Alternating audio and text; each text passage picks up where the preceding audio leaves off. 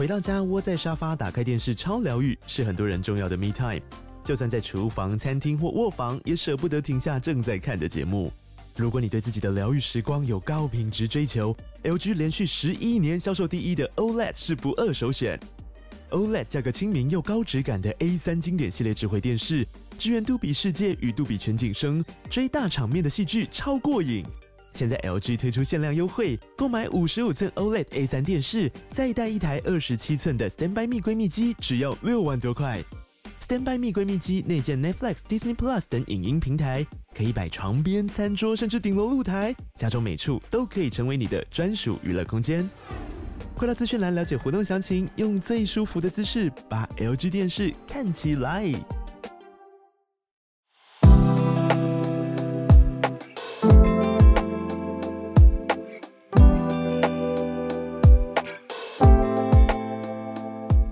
小鹿早安，大家早安。哈喽早安，大家早安，欢迎大家加入今天十二月七号星期四的全球串联早安新闻。嗯，我昨天经过了一个又是生气又是惊讶，然后又是觉得哇，这个高度很温柔，然后他也表达了嗯，他想要跟他的观众支持他的人说话的一个嗯，我觉得是在社群上面非常好的一个沟通的作文。我我需要你告诉我发生什么事情。我现在正在努力的追捕当中。呃，生气？你说你生气吗？你看到这个消息的第一反应是先生气？嗯，我看到先是中国的，就是党媒吧，就是共产党的党媒《人民日报》，直接哦，就是直接讲说假唱呢这件事情呢是严格禁止的，根本就是对不起消费者。然后呢，我就在想说，为什么他会放一张五月天的照片在，嗯，在在就是媒体在讲这个《人民日报》的时候，放张五月天的照片在旁边，是不是《人民日报》自己选了五月天的照片？我没有看到，因为我怎么会看到《人民日报 》？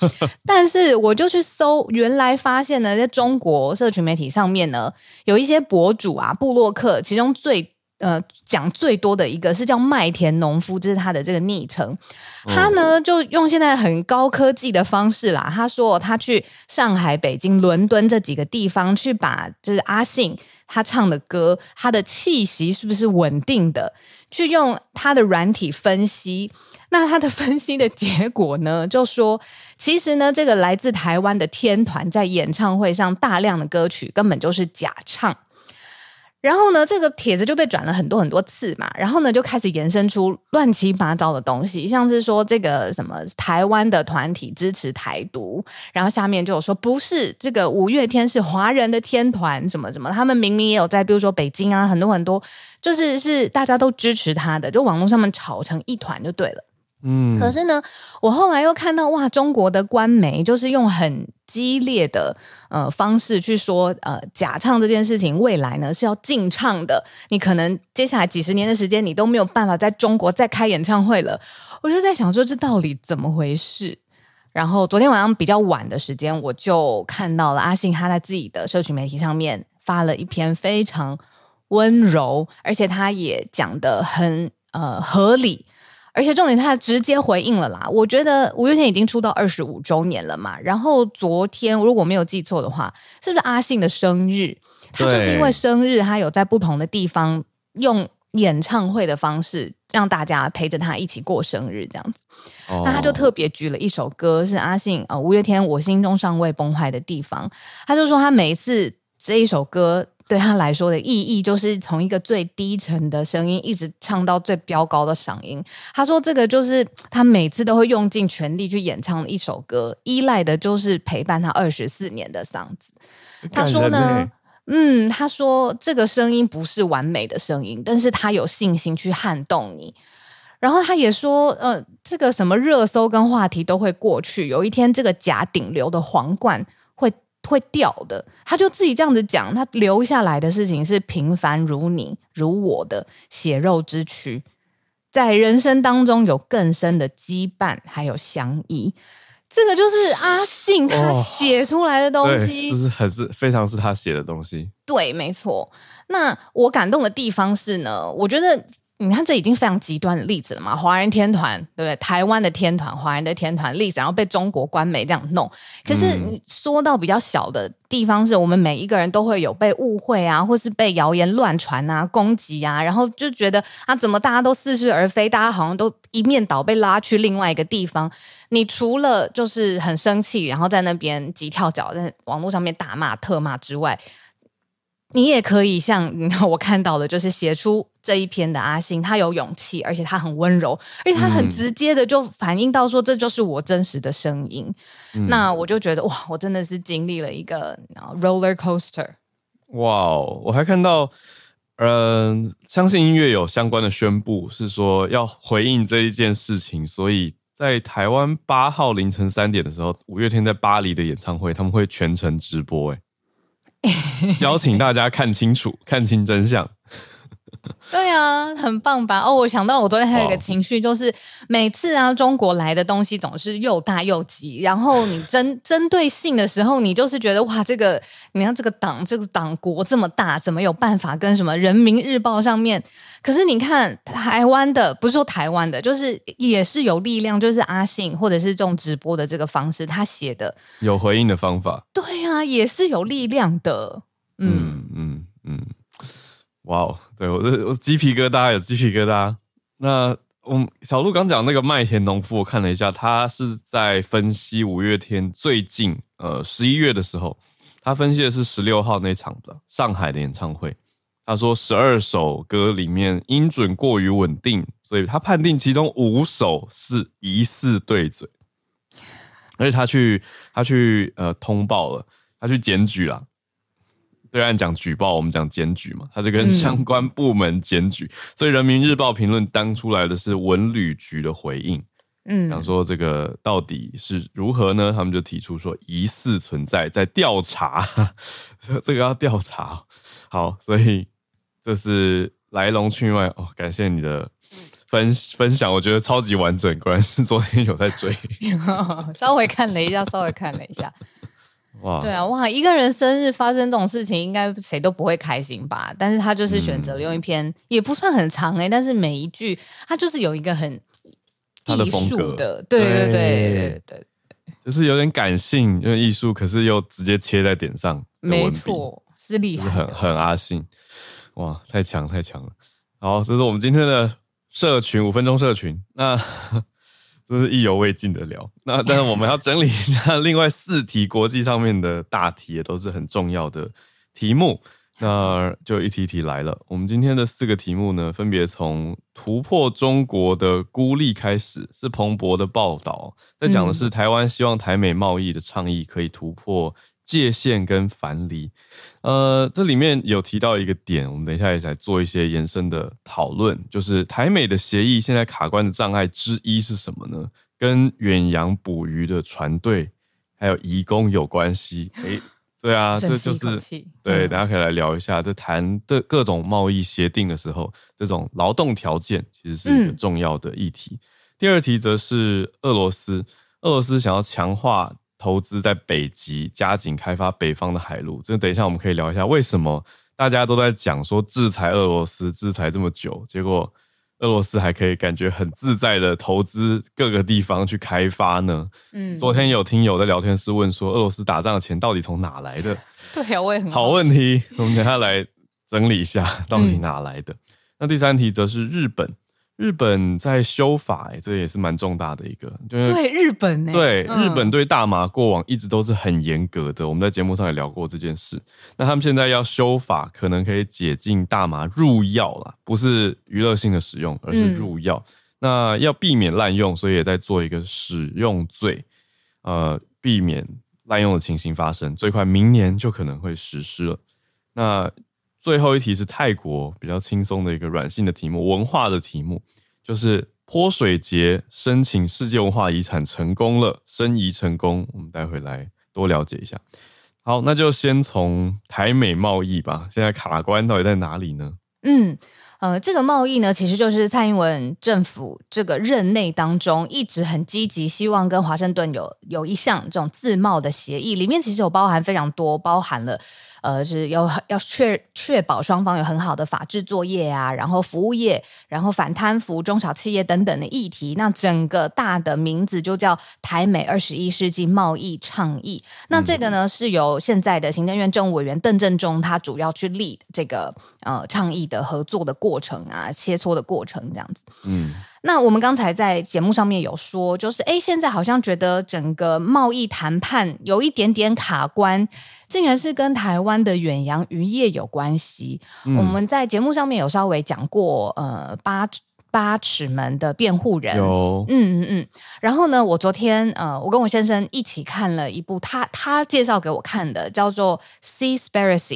就是他把那 conspiracy 变成 sea，就是海洋阴谋。这个在 Netflix 上面的纪录片，嗯、他就去看他世界各地去看，在远洋去捕鱼的时候，真的会发生非常非常多。你去滥用移工权利，甚至他用非常重的字叫蓄奴，这个字是发生在远洋的渔船上面的。那台湾如果有类似发生这样的情形，被调查、被确认了，会发生什么事情呢？这是被美国劳动部他们。发现，在台湾远洋渔船上面就有发生这种雇佣非法的移工，然后去虐待他，所以台湾的海产现在被美国标示是劳动的产品。嗯，这个、之前不是新疆的棉花之类的才被标示是劳动、强迫劳动产品吗？对啊，可怕，强迫劳动的产品哎。嗯、对啊，那。大家就想说，为什么远洋渔业会出现这种非法雇佣移工，尤其台湾会发生这种事情？那昨天那个呃纪录片，我真的很推荐大家去看《海洋阴谋》，它上面是举泰国的例子。泰国例子是你在船上如果不听话，你就直接被枪枪杀掉了，然后把钉冰在那种冷冻库里面。这个纪录片上面都有说。那这个是一个很复杂的问题啦，主要就是其实你有很大的盈利的压力，就是渔业它真的是一个竞争很激烈，而且利润又比较薄的行业。那所以你要维持这个竞争力，所以你是不是要去雇佣廉价的劳动力？那这种非法的雇佣，然后再加上。其实你天高皇帝远啦，你在那么远的地方，你去虐待他，或者是你去让他超时工作。八尺门里面不是有说他受伤了，然后大家就直接把他那个地方切掉嘛，对因为不想让他造成困难。对，就是劳动者弱势地位是没有办法被保障的。那现在就是卡在台湾有这样子的问题，嗯、反而台美之间大的贸易架构卡关。嗯嗯。邓正中等于是首席谈判官嘛，我们的这次贸易谈判的代表，他倒是有讲出有解决的方案。他认为台湾的法律体体系是可以解决相关问题，可是要时间，就是去做改变法律啊，还有实务的运作。那要解决的或者要调整的是这些渔工嘛？那渔工这在美国劳工部的报告里面是有统计到，这边有三万五千名外国渔民来自东南亚，就是。小鹿刚刚讲到的这个八尺门在描绘的族群，嗯，那我关于这一题，我延伸想到的是，前一阵子我参加的会议是讲到数位人权，有一个很特别的观点，因为我们平常有点半开玩笑，不是在说什么 WiFi 现在要列成基本人权吗？嗯，结果在那个会议里面，真的也提到远洋的渔工，诶，他们说远洋渔工其实常常是处在半年没有网络的状态，对，就你一旦出海之后，然后他们就说这个是要解决的问题，我就觉得。这这这真的是大家的标准有开始在改变，因为以前会觉得啊，那就是 part of the job，你出海你要做这个工作，你就是半年要失联啊。可是他们说以现在这个数位人权的情况来看，不能这样想了，要改变，说那个要成为渔船的一些基础设施，让远洋还是可以有网络连线，这个也是数位现代数位人权的一个观念。你讲到这个，我就想到昨天这个呃《海洋阴谋》这个纪录片呐、啊，它里面有讲说，因为他在就是船员在船上时间真的太久了，然后又有非常不人道的环境，他们上去是会想自杀的。而且像失联，他就很难求助啊。没错。对啊，所以真的是有相关联。然后这边回应一下，聊天室有说，就是远洋约利润很高，是真的很高啦。我的意思是说，就是对于这个单位工作劳力的这个人，他其实在上面赚钱的，嗯、他这个时间哇，真的是很辛苦，嗯、很辛苦。嗯，还有人身安全的问题。嗯，对呀、啊，嗯，对啊，我觉得小鹿小鹿讲的是一个 CP 值的概念。就是你综合去算的话，投入的那个高风险，甲方一定赚最多钱呐、啊，要不然怎么会有那么多就是大的对远洋渔业公司？可是最后分到渔工的时候，常常都还是比较弱势的。嗯嗯嗯嗯，就没有想到，就是你看这种在远洋渔业上面会发生的陋习吧，可以这么说。然后是美国劳动部，他们真的会去调查，会去看的。那他当然就是用这个好，台湾想签这个自贸协议，那我就用这个势头，我们去来矫正，或者是去把这个复杂的问题，看看有没有什么空间可以松动。对，这个是美国现在在做的事情。是，对啊。那台湾这边跟美国的经济对话算是蛮有进展的，嗯，可是要试图加入到 CPTPP 就有点。有点 不是有点，就是很卡，被中国阻碍。那两边就变蛮明显的对比了。就是如果以台湾往西跟往东去谈贸易的角度的话，现在看起来还是台美的这个有持续的进展当中。嗯。那这题我觉得很特别，是因为我们每次都在讲说，哎，到底什么东西会促成呃台美之间的，比如说有更好的贸易架构，有更透明的管道机制，资源可以更互通。其实有的时候会是一小点呢，这不能说小啊，就是是，比如说远洋渔业，可能是所有要谈判的行业别当中，我懂你意思，因为他们有五大议题啊，嗯、对，这可是你说摊开那么繁复的议题项目里面，嗯、它可能是这个子项目，嗯。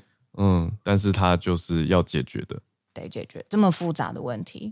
嗯、像像那个纪录片，昨天还有一个东西很撞到我的心里面，就是啊，现在的人不是很的焦呃要求要看到什么永续的标章嘛？或者大家对于海洋保护的意识，就是会觉得说，好，那我要去看那个有永续标章的渔业或作业的环境，对，对，因为他毕竟有那个 logo 嘛。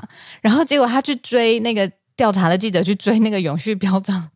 本身它就是一个收钱的机构，所以就是就算我们对它这个利润是百分之八十五都是靠这个授权标章来的，然后所以啊，这就是我懂你意思，嗯、一个翻转，一个大翻转，对、啊，换一个角度看这些东西，嗯，就是不能让我觉得是一个反思，哎，就是大家不能虽然有一开始有观念是好的，可是如果我们太表面了，嗯、那那就会变成在做标章的人得利啊。嗯，对不对？那那又其实本末倒置了，很好的反思。来吧，我们来第二题：俄罗斯到底怎么赚钱呢？那我们先看他想要做什么。他想要去强化在北极的投资，他们要开北方海路，又是讲到海路上赚钱哦。可是这个海路不是渔业，嗯、这个海路是莫斯科说想要透过北方的海路，把它被制裁的碳氢化合物改道送进到亚洲去，所以就是他要继续出口。他被制裁的东西，所以他想要绕过制裁。对，你今天讲的太好了，就是西方国家不是各式各样，在战争爆发以来都又制裁这个，又制裁那个，然后制裁俄罗斯官员的钱什么的。嗯、但是他们就是浩尔刚刚说绕过，那绕绕去哪里？嗯，这个答案现在是很明显，他们就是绕去中国。中国呢，现在跟俄罗斯的这个贸易呢，可以说是更加的热烈了。所以呢，虽然西方世界国家现在不愿意跟俄罗斯做生意，可是俄罗斯不怕啊。昨天大家不是在说那个钱哪里来？中国跟他做贸易，俄罗斯还是可以赚钱呐、啊。尤其是他如果又愿意，比如说在俄罗斯盛产的。呃，产品上面，比如说对，没错，给更大的支持的话，那这个钱，嗯，现在看来没没有什么问题。嗯，对啊，因为像西方国家之前不是已经有制裁俄国的石油出口？那我们看到的是资料整理上有定一个石油价格上限，就是规定说你最多只能卖到一桶六十美元。嗯，那怕你赚太多嘛？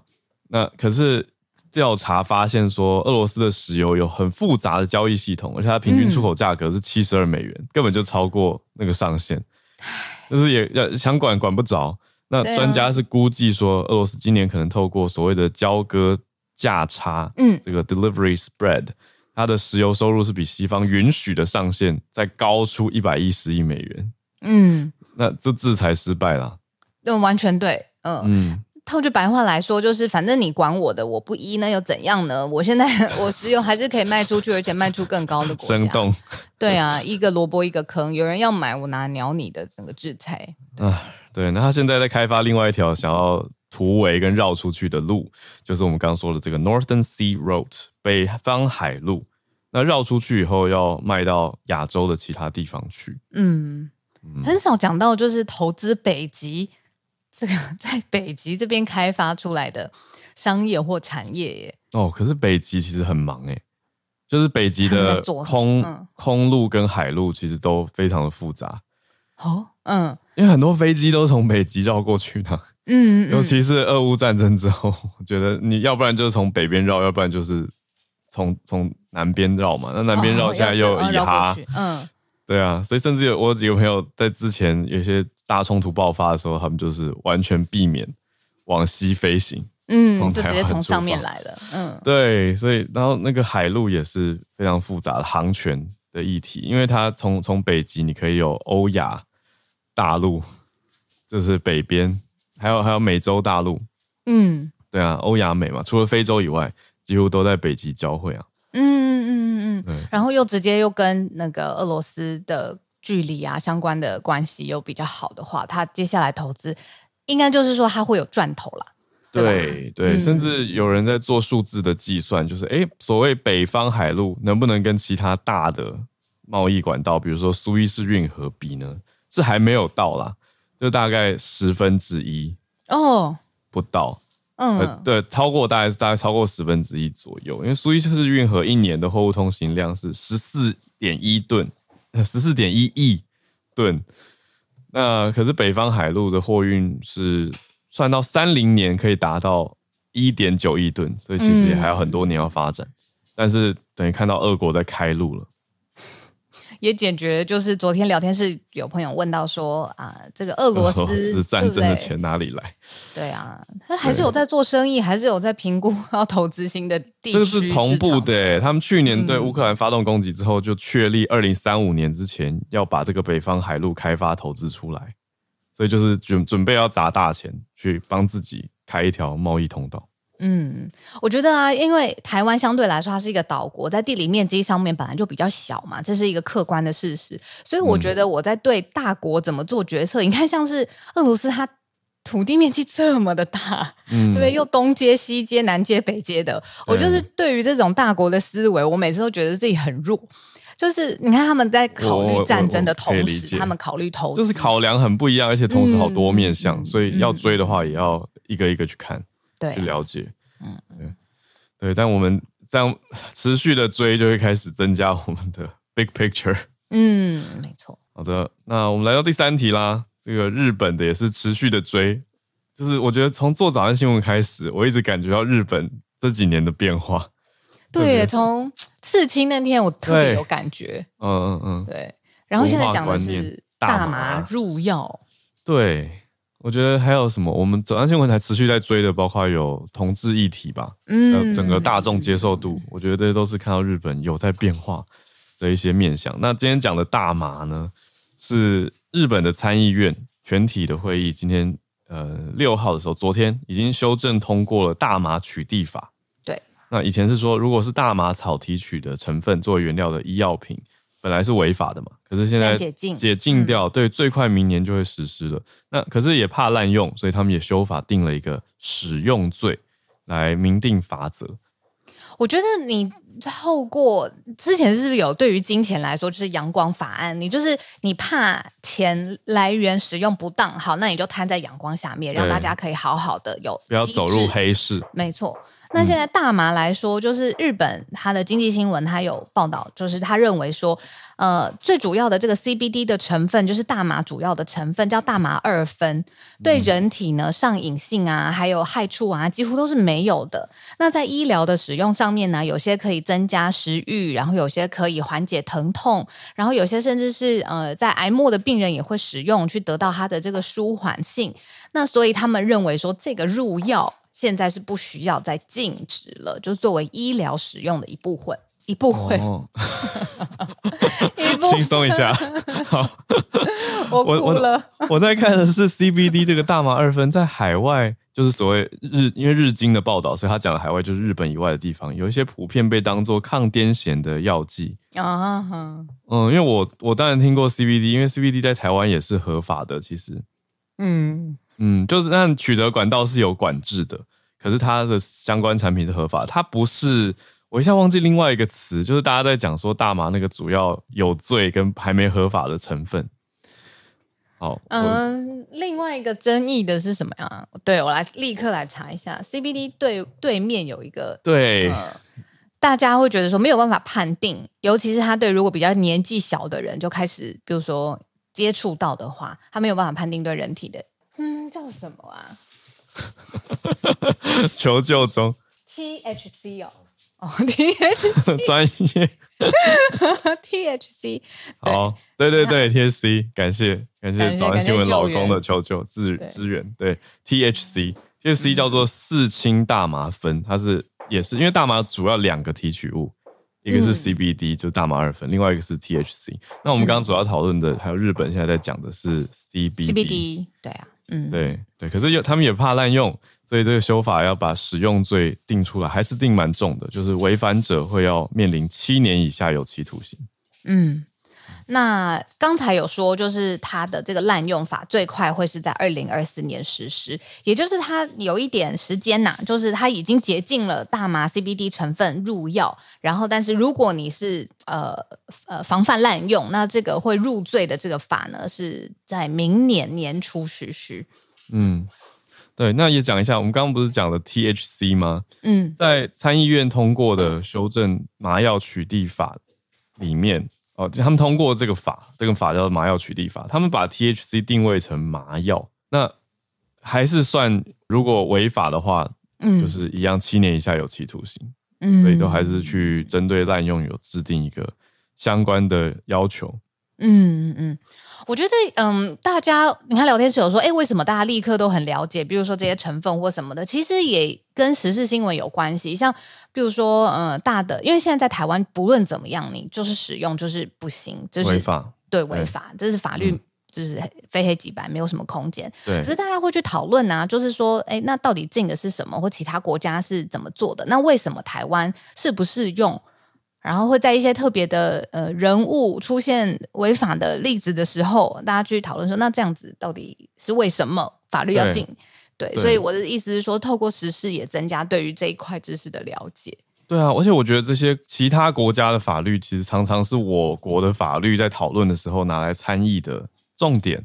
嗯，所以这很重要，尤其日本跟我们的关系又蛮近的。嗯，讲得太好了。对，所以细节我想多讲一点点，因为他们在讲说避免滥用嘛。所以其实讲的蛮细的哦，因为日本现在本来就已经禁的是持有跟转让，嗯，那没有本来是没有禁止你使用，嗯嗯嗯嗯，这个很特别。可是当然你使用就是概念上就是持有嘛，嗯，对啊，所以所以就就很使用就是持有了啦，对啊，对啊，对，除非因为可是你变成说要证据证明或者调查发现，等于警方没没事也不会积极的去。调查或者去临临时去要看哦，你有没有持有或者你有没有应该是看到举报，比如说对。有人说，哎、欸，他家家家 家家家什么，他家里有一个 stack，就是哇，这样就是持有，或者对啊，如果有人通报的话，看到对，那就是使用，对，那就你不能持有，你不能转让，你也不能种植大麻，可是本来是没有针对使用的，嗯、可是现在变成说使用也违法，那大家就会更小心了，嗯、因为如果你使用的照片。我举个例子，被拍到，那你可能因为这张照片拿去调查，然后判七年以下，哦，对不对？嗯、所以这就是他做出的落差。嗯，意思是要开放变成麻药，等于医药品可以用，可是一般人的使用也变得更严格，抓得更严，等于是有一个要怎么形容？有一个补偿式的，对不对？对对对，嗯、一边放一边收的概念，那、嗯、让大家避免它滥用，这是日本的做法。那我们就看喽，嗯、最快明年就会实施了。像你讲的，就是其他国家的法律制定的方式跟台湾制定、台湾立法的过程，真的是会，比如说他们那个不叫听证会吧，就咨询委员会，就是去看说相关的利益团体啊，然后还有就是参照跟我们民情啊、文化很相似的，比如说举个金融法规来说好了，我们也常常参照香港、新加坡，嗯、那就是麻药怎么解禁，这个会不会对于未来的台湾立法造成影响？我觉得是会耶，嗯、会参考，就是现在邻近的国家我们是怎么做的。对啊，一定会。嗯，对。而且我看到最后一个是 NHK 也讲到说，像现在日本的癫痫患者，他们就一直在抗议或者要求了，因为变成日本因为过去这个大麻取缔法的关系，他们没办法用相关的药。嗯嗯。对，所以这个就是很直接的一个族群。嗯，哦，大麻的知识领域其实。嗯，不是简简单单有什么娱乐啊，大家嗨起来，不是这种的，就是它其实有很长的使用的历史，然后也有人会去做研究，对，对啊，它对人体的影响啊，对于心智的影响，对，对，而且我觉得普遍我们在台湾对大麻是不熟悉的，因为过去你说一进嘛，就是一个大门直接挡在外面，那大家就想说不要碰，不要碰违法的东西，可是越不碰，你其实完全不知道。那我们刚才 瞬间想不到那个 DHC，对 DHC 是就不熟啊，对，那那而且就反而会有危险，就是出国遇到合法的地方，如果你接触的时候就看不太出来它的好坏啊，嗯、或品质啊，或者该注意什么剂量这种，对，对啊，嗯，所以我觉得都有成分时代的变化，大家也多多注意。好，那最后一题来到泰国了，泼水节，对啊，泼水节变成世界文化遗产。非物质文化遗产，人类。我一直搞不清楚这个字。非物，它不是一个东西，它是一个，它是一个，对啊，你说活动、庆典或文化、哦、文化习俗、文化惯例。非物质，所以比如说一颗石头，它就是物质的文化遗产，对不对？哦，对对。呃，英文我觉得你会比较快懂，它 英文用的是 intangible。哦，好，瞬间理解，它是 intangible cultural heritage。哦，OK，, 非物质文化遗产。对，就是 UNESCO 联合国教科文组织在管理的这个类别嘛，现在申请成功了。我没去过，我也没有去过哎，可是听人家说还蛮热闹好玩的。好，可是呃，我可不可以有个 好、那个、怎么说？你说好，我说，因为我怕这样子会有点刻板印象，因为我发现蛮多 LGBTQ 的团体是非常 Gay friends 超爱，对对，在泼水节上面的。是因为那个是让他们可以秀出自己练了一整年的身材的好时机吗？还可以逼别人秀出身材，就是那个人如果衣服穿的好好，你就对他泼水，就秀出身材。没有啦，我不知道，没有。我听我朋友们他们说去是很热闹，所以也是一个交朋友、国际交友的活动。对，国际交友这绝对有，绝对有。对啊，对啊。那每年是四月十三到十五号啊，好短啊，才才三天。嗯，才三天。对啊，四月的时候，我知道这个 Songkran 就是它的英文名称，宋干节。对，Songkran，Songkran，我知道是四月，可是我我以为时间很长，因为通常大家都去玩一个礼拜吧。对，然后就顺便去各种观光啊，当地的消费啊，然后呃，去体验就是泰式的这种欢庆庆典啦。那刚刚这个字为什么这么特别？宋干节它就是印度教里面的一个节庆。那为什么是这种欢愉庆祝的呃气氛呢？就是说它用这个节庆去象征已经进入了一个丰收的季节，还有新的一年。那水作为一个最重要的象征符号，或者他们直接使用水，是因为印度教跟佛教都认为说水呢是祝福跟神圣，所以他泼水，他或者用水枪把 水扫在你身上，其实是把祝福跟神圣的意思弄在你身上啦。嗯、就是原来里面的教义是这样子的。嗯。嗯我听到很多关于泼水节好笑跟好玩的故事，比如说有一些人对着警察泼水，他也不能生气啊。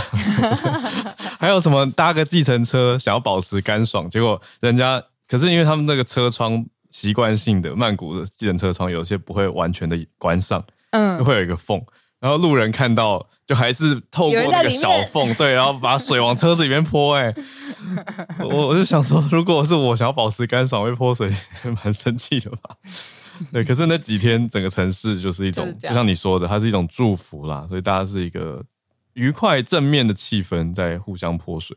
其实小的时候也很会跟小朋友玩，或者是因为我独生女，我不知道，但是其他兄弟姐妹应该也会就是互相打水仗啊，然后水泼来泼去啊，然后就是那种感觉。只不过再加上一个宗教的节庆的意义，然后扩大，你看三整天，那是让你疯狂泼。所以我觉得就是那个疯狂，你讲这个关键字，就跟陌生人也可以一起玩得很开心，好像被笑死。全城有一个，整个城市有一个理由，就是大家。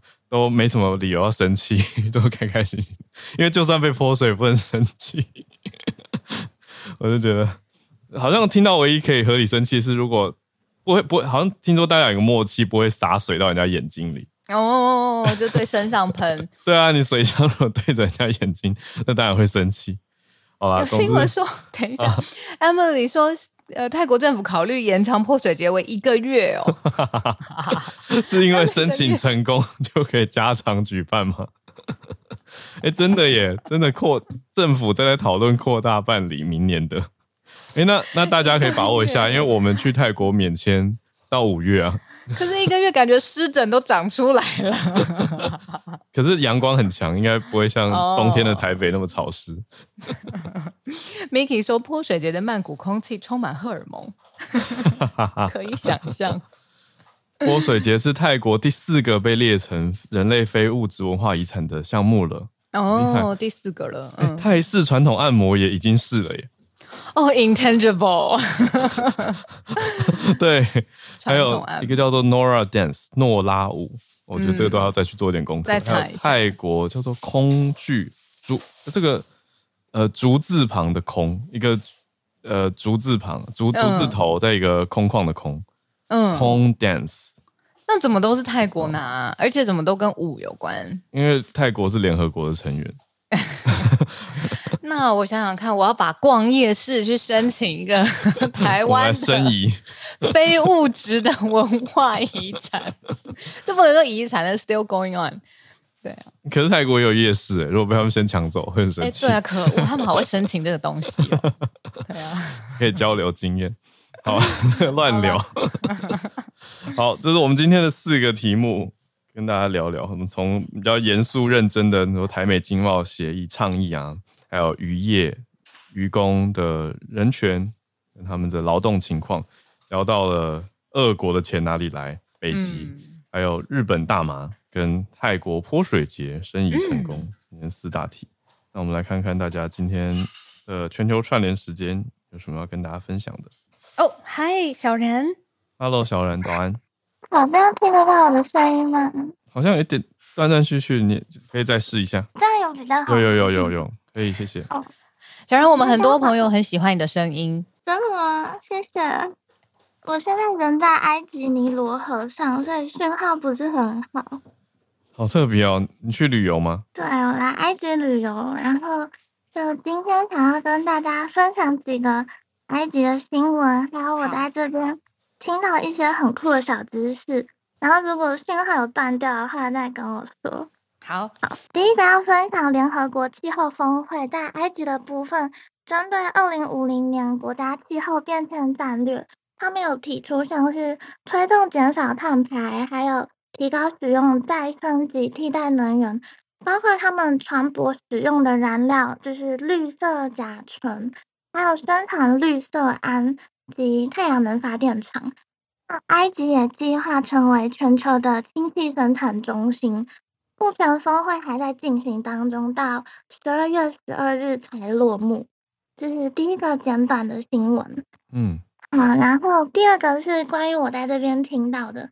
嗯，应该要先说我在去阿布辛贝神庙的途中，就是有一条非常非常长的高速道路上，在左右两边的沙漠中，嗯，偶尔可以看到那个，嗯，绿色很大一圈的植物。然后就遍布在沙漠里面。嗯、那它是沙漠中的农业基地，以那种以嗯、呃、以中心为轴的灌溉系统，大部分是种植马铃薯啊，或是一些小麦，还有药草之类的。嗯，我记得以前教科书有讲过类似的种植方式。那因为二零二二年的乌俄战争开打，导致埃及的浮动汇率从原本二零一六年只有一比十五点多，到现在已经一比三十一点多了。所以疫情对他们来说没有受到太大的影响，主要是战争导致粮食短缺，所以原本埃及很多在稳定扩大生产的项目就暂时放弃了。嗯，他们主要集中在专供粮食，就像是小麦的生产上。所以他们计划在四年内不再依赖进口，像以去年来说，就提高了两成的收成，也持续在修复他们的沙漠，去种更多的植物和粮食。嗯，然后这是第二个。然后因为现在十二月份刚入冬，所以埃及这边的天气不太冷，因为气候干燥的关系，白天可以到二十八到三十度，就是夏天短袖就可以。可是像如果阴天起风，还有早晚温差大，我这边现在两点四十三分，就体感温度大概十度，很冷。那么冷。对，所以，嗯嗯，就大家对埃及有一个既定印象，就是你来埃及一定要看金字塔嘛。嗯。但其实，在埃及看金字塔的时间，其实你大部分半天左右就差不多了，就是大部分都在逛神庙。嗯。因为去金字塔，你看的是。很很壮观，但都是石头。可是神庙上面有非常多的故事，然后过了三四千年，还很精美的雕像，跟每一处各自代表的历史。一个很酷的知识要跟大家分享，因为埃及不是相信人死后会复活吗？嗯，所以其实，在尼罗河的西岸，也就是太阳落下的地方，都是坟墓、太阳船，还有陪葬神庙。嗯，就是像金字塔还有帝王谷，就是在尼罗河的西方。那东边，他们就是要复活的地方，所以是以信奉太阳神的神庙为主，因为他们死后要永远生活在神庙，所以你要发现那些神庙是他们运用智慧，可以就是建这些伟大的建筑，才可以保存好几千年。我个人觉得蛮酷的。然后前面提到那个阿布辛贝神庙，在这段旅途中，我觉得。有点好笑的故事是，其实这是世界闻名的阿布辛贝神庙，但它的神庙名字跟神庙的主角，也就是呃拉美西斯二世和他老婆就完全没有关系。嗯，对，就是当初就是带领探险家去发现神庙的，就是当地小孩十二岁小男孩的名字。哦，就我那时候听到，其实觉得，哦，还好不是什么很俗气的名称，那就有点 low 掉了。好，然后最后最后跟大家分享我学到的阿拉伯语。现、在埃及这边，他们主要是使用阿拉伯语为主，然后就是他们见到你就会一直说那个 Hey baby Hey baby，就是或者喊 baby，他们有一些发音不一样，但就是在叫你亲爱的。他们亲爱的，嗯，喊 baby 真的很常听到。嗯，对，他男女老少都会这样叫，然后他们就是他们的“我爱你”，就是呃，你可以对自己非常好的闺蜜朋友，或是对你的爱人都可以说，像女生对男生说的是 “Anna habak”，但是男生对女生要说 “ana habik”，就是他们的一种“我爱你”的表达方式。所以，以上就是来自埃及的串联，谢谢大家，谢谢小然。哇，好好复合式的，完整的，对，从旅游呃，从绿色生态的一些发展 到自己的旅游见闻都很有趣，还有称谓，对，对啊，我甚至想到什么，你知道吗？我们前几天聊的电影《拿破仑》，他有攻打埃及，哎有哎，他去，因为他比较矮，对不对？那个 其实他没有真的那么矮，那一幕有一点在凸显，我懂你意思，嗯，就是他跟木乃伊的互动。对啊，可是其实到现在，罗浮宫收藏很多东西，跟那个时候，呃，他们整团军队的见闻是有关关联的。嗯、那有一些当然是被英国拿走的，是大英博物馆，嗯、有些是法国，有些去法国，对，去在那边了。对啊，对，哎，今天又跟埃及串联的，谢谢小然，变很特别的一个特派员。谢谢小然。好，谢谢我们继续来连线。Bernard 早安，呃，Bernard 要跟我们讲说，到底在世界上面哪个城市生活最贵？Bernard 早。大家早安，小的早安，小早安。今天呢，我分享的就是英国杂志《经济学人》呢，在上个礼拜的时候呢，就公布了全球生活成本最贵的前十名。然后呢，第一名呢是并列第一的苏黎世以及新加坡，然后并列第三名的是纽约跟日内瓦，第五名是香港，第六名是洛杉矶，第七名是巴黎。嗯第八名也是共同排名，哥本哈根跟特拉维夫，然后第十名是三藩市。然后呢，其实《经济学人》的这个报告呢，是用过去一年总共一百七十三个城市两百多种的日用品以及服务的平均价格，用当地的货币计算，然后换成美金来算的要消费的那个排名这样子。然后呢，今年是比上一年呢是有在上升的。现在其实有在上升了，大概七到八个 percent，但是这个走势呢，在从二零一七年到二零二一年的时候呢，那个趋势来讲呢，还是偏高的，还是偏高走势的。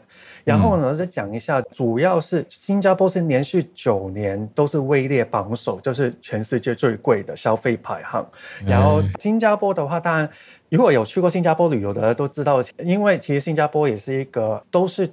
需要靠外来舶来品，就是进口物资，对进口物才有的。然后，就比方说，另外一个大家可能对于新加坡的有一个东西是，我不知道大家知不知道，因为在新加坡你要想要有一辆车子的话，你要先买了一个拥车证，就是叫 COE、嗯。但是你要买 COE 的话，已经用了你一大笔钱，然后再买车的话是相对的。比方说，你可以在新加坡，你用一个同样的价钱，你在新加坡买一个 Toyota 的时候，可能像在香港或是在台湾的时候，你就可以买到一辆宾士的那种。比价来讲的话，就看到整个的价格也是很高的。然后当然是他们对于衣服啊、杂物跟酒的价格也是全球数一数二的。嗯，然后另外一个呢，其实今年呢并列第一呢就是苏黎世。苏黎世其实一开始也不是榜首的，那个时候是榜首是纽约，然后今年呢也变成也是增加了。然后呢，嗯，后面也经济学人呢也讲到说这个。在刚刚我讲到的头十名是全球的，然后其实，在亚洲以及大洋洲的排行来讲的话，当然也是有一个排名的，当然是。顺序呢，就是新加坡、香港、首尔、雪梨、墨尔本、上海、深圳，然后法属呃新科利多利亚的首都叫卢米亚，然后还有威灵顿以及奥克兰。你就可以看到，其实主要都是以大洋洲的澳洲跟纽西兰为主，然后主要的还是亚洲的大城市，新加坡、香港、呃上海、深圳、首尔等等的，也是有在榜上有名。然后今年呢，台北还好，没有被排上去。台北没有再排上去，然后这个排名里面呢，降幅最大的呢就是俄罗斯的诶莫斯科以及圣彼得堡，然后其实就看到因为这个卢布贬值嘛，因为乌克乌克战争的关系，然后另外另外一个原因就是因为所有的。这个排名有变动的其中一个原因，就是因为它会翻成美金来算的，所以如果那个时候一个国家的货币有在降幅很大的时候呢，其实它是会会影响这个排名的顺序。Oh. 然后呢，最后这个排名呢，呃，生活成本最低呢就是大马士革，然后其次呢就是德黑兰，这两个地方呢是全世界最便宜的。然后呢。嗯经济学人的那个时候，他们就做了这个调查之后呢，也要讲说，其实现在很多国家会加息，就应对那个这个物价上涨的影响。但是他们会预计做二零二四年的时候，通货膨胀呢会进一步的缓解，但是生活成本。的危机还是距离很远的，然后这个还是有可能会高于历史的趋势之下。然后看完这个之后，我就想起我之前在澳洲的时候，其实有看到一些，比方说之前我有在分享到有关于一些澳洲本地的生活短缺、一些生活的忧虑这样子，所以就也是给大家做一个一个关联。一个小小的分享就是昨天我感谢早安新闻，新闻可以让 我跟太阳熊在呃雪梨就见面了，对，感谢。真的感谢熊爸带我去喝了很多不同的咖啡。然后好，以上是我今天的分享，谢谢。嗯，太阳熊是咖啡的专家，对，我看看照片应该是带 Bernard 去做杯测，嗯，就有很多的咖啡体验，嗯，感觉蛮好玩的。对，也是很很特别的感觉。看，啊，听友，而且你们对你们两个人来说都是在一个新地方，第三地。见面，对啊，然后突其实突然间那个就是我是那个早安新闻讲的时候，然后熊熊爸突然在那个就在聊天室就说哦，我在雪梨跟大家连线，然后就 我就跟他说要，他说哎欢迎来到雪梨，然后就见面，嗯，听友见面，对，对啊，熊爸说很棒，还有喝酒，完全都 OK 啊，很棒哎，让人想参加。好，那我们继继续连线，今天最后一位听友来宾。是 James 要关注的是 AI，嗯，我很期待，因为今天是 ChatGPT 刚好问世一周年的日子，好快啊！James 早安，对，好，早安。早，对，今天呢，看来就是专门在这个 ChatGPT 一年的这个日子呢，Google 他们的这个子公司 DeepMind 终于这个发表了，他们其实是在今年六月的时候，Google AI 就有提到的一个模组，就是一个 LLM 大型语言模组。叫做呃 Gemini 啊、呃、双子星对，然后这个模组呢，现在是被用来取代他们以前的呃 State of the Art LM 模组，叫做 PaLM Two。然后在这之前就 Lambda 嘛，就就那个我们以前有讲过。嗯，然后呃，在这个发表会里面，他有提到说，这个 Gemini 这个模组呢，它是从一开始的架构上就已经支援了语言、文字啊、影像、影片，还有城市码之类的这一类的这个训练资料，所以它可以支援这些全部的功能。然后是从头就开始架构上就开始支援了，所以它的功能他觉得会比较好。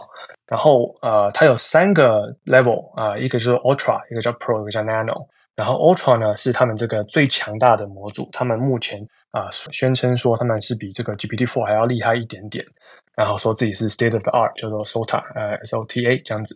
然后他说他打赢了 GPT-4，在三十二二三呃，在三十二个 benchmark 里面 benchmark 里面打赢了三十个，然后有点 caveat here，就是有点 cherry pick，有有一些啊、呃、专家有在这个 X 上面有聊到过，不过大致上来说能力非常厉害。嗯，然后他这个 headline 就是在了 website，如果你现在去的话，他就说我们 beat human experts，他他们说他们打败人类专家，嗯，其中一项啊、嗯呃、一项的这个 benchmark，这个算是一个蛮蛮厉害的一件事情，就是打败人类的、嗯、比人类还要厉害这样子。然后 Pro 这个版本，他们是说跟 GPT 三点五差不多。然后这个是现在就已经在 Bard 上面可以使用，Bard 就是他们的 Chatbot，他们的聊天机器人。Nano 是说它未来会用在他们的这个手机，像是啊、呃、Pixel 手机里面，然后是 Android 的的一些平台里面，然后来做一个并运算。对，然后值得一提是 Ultra 现在呢还不能直接给消费者使用，他们是说明年才会推出。嗯、看起来。呃，非常非常不错，它有一些 demo video，我觉得大家可以去关注一下。厉害就是说，他们在纸上画图，然后你可以在纸上画图的时候跟这个 Chatbot 同时的聊天，然后跟他说在画什么啊。嗯嗯他一开始画一条曲线，然后后来画成一只鸭子，然后鸭子涂颜色，涂蓝色，然后 Chatbot 就是说没有看过蓝色的鸭子，你有没有画错？这样子，就一些很特别的一些 interaction，嗯，对，大家可以去看一下，我觉得是呃非常有趣，可以看到一种未来的感觉，说不定也以后的这个人机的这个界面会非常不一样。对，然后另外一个重点，我挑到硬体的部分，我我觉得很重要，就是说他有提到说这些模组都是训练在他们这个 TPU，他们自己的 AI 的加速器上面，叫做 TPU V5P，就是说呃，就有点像是 GPU 的这样子一个东西。然后它是不只是训练，还有在这个执行上都是在这样子的一个硬体上面。然后他们做到就是更好的效能啊、效率啊，然后更低的价钱这样子。这个我是觉得就比较像现在业界的一个趋势了嘛，就是我之前我们也提到过，就是微软的这个 Maya，还有这个呃 AWS 在他们最近的 re:Invent 的这个 event 有提到有个叫 Graviton 他们自己的 AI 加速器，目前看起来就是。尽量不要依赖第三方的 GPU 的厂商那么多，像是呃辉达嘛，就大家都知道卖的非常贵，嗯、对，就想要用自己的硬体，用用越多越好这样子。哇！然后看起来作为一个观察者，觉得说 LM 可能目前越来越看起来不太像是一个护城河，就是嗯，只要你有资料，你有金钱，就是你有你有这个资金，然后你有这个呃 infrastructure，你几乎都可以训练到这样的一个模组。嗯，像 Google 有了嘛，OpenAI 也有了，然后当然 AWS。微软大家都想要分一杯羹，开始就是水深火热一种战国时代的感觉。嗯，所以说在这个观点观点上来说，既然 L N 可能不是一个竞争的这个呃 competitive edge，那那怎么样可以做得更好呢？这个答案大家还不知道，不过我自己猜想，可能就是在整合的部分嘛。就是 Microsoft 当然最厉害就是你有很多什么 Windows 啊，或是说 Office 的一些程式啊。Google 当然就是你的 Gmail 嘛，还有或是一些也是有相同的这种。办公的工具，然后或是说你的你的 calendar 啊什么之类的，还有搜寻引擎都可以用这样子的一个技术。嗯、然后 AWS 就是啊、呃，开发者的资料啊、呃，摆的非常非常多，嗯、非常厉害，就四十 percent 的市占率，所以是非常高的。那那这些整合，我觉得就是大家的 differentiating 的的 factor 这样子，是不会挤压到一些就是新创公司的一些空间。我自己觉得，就是在云端公司都大张大公司都自己做了，这种感觉。对，之前那个 OpenAI 他们推出就 GPT 的功能，GPT Store 的功能，当时就是在一个呃 Hacker News 一个很有名的 startup 的的论坛，大家都有点紧张，嗯、因为很多的 startup 就是围绕着 OpenAI 的 GPT Four 来做他们的这个公司的这个 business plan，可是它出生的功能就让很多公司不太能做了，就它已经自己要整合，自己要垂直整合了，所以说目前看起来好像更好的这个 startup idea 是做一个真正的产品，可能做成。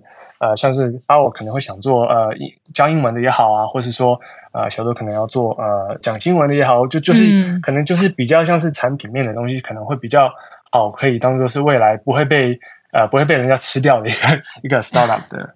嗯，一个方向对，就是目前看起来被吃掉的，嗯，应该没有哦。